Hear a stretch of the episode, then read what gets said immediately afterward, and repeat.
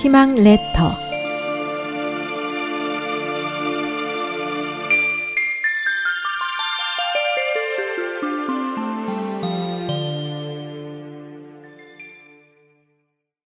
청렴한 포청천 송나라의 관리들이 비리와 부패를 일삼으며 자신의 이익만을 생각할 때 백성을 먼저 생각하는 관리가 있었습니다. 바로 포청천이라는 이름으로 알려진 포증입니다. 포증은 지금의 판사와 같은 역할을 하는 관리였습니다. 그는 성품이 곱고 욕심이 없는 사람이었습니다. 송대는 관아에 고소할 때 먼저 대리인에게 부탁하여 고발문을 작성한 후에야 관아의 관리들에게 전달이 가능했는데 몇몇 악질 대리인들이 이를 이용하여 사기를 치는 경우가 많았습니다.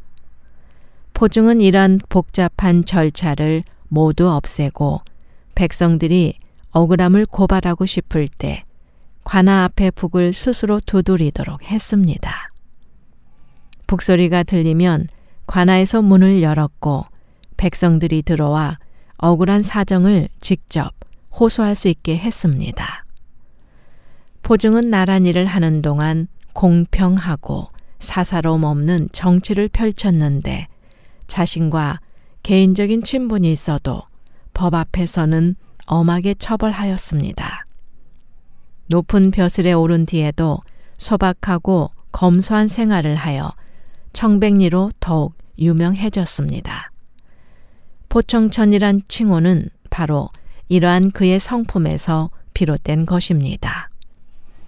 포청천의 이러한 모습과 이야기들이 백성들 사이에 전해지면서 그를 주인공으로 한 문학작품이 등장했습니다.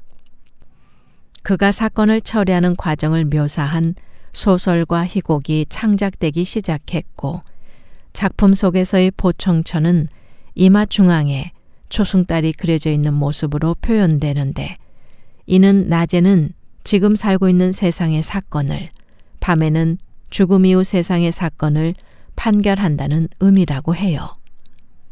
그런 창작의 부분이 과장된 내용도 있겠지만 성품이 깨끗하고 재물에 대한 욕심이 없는 관리에 대한 사람들의 존경심을 엿볼 수 있습니다.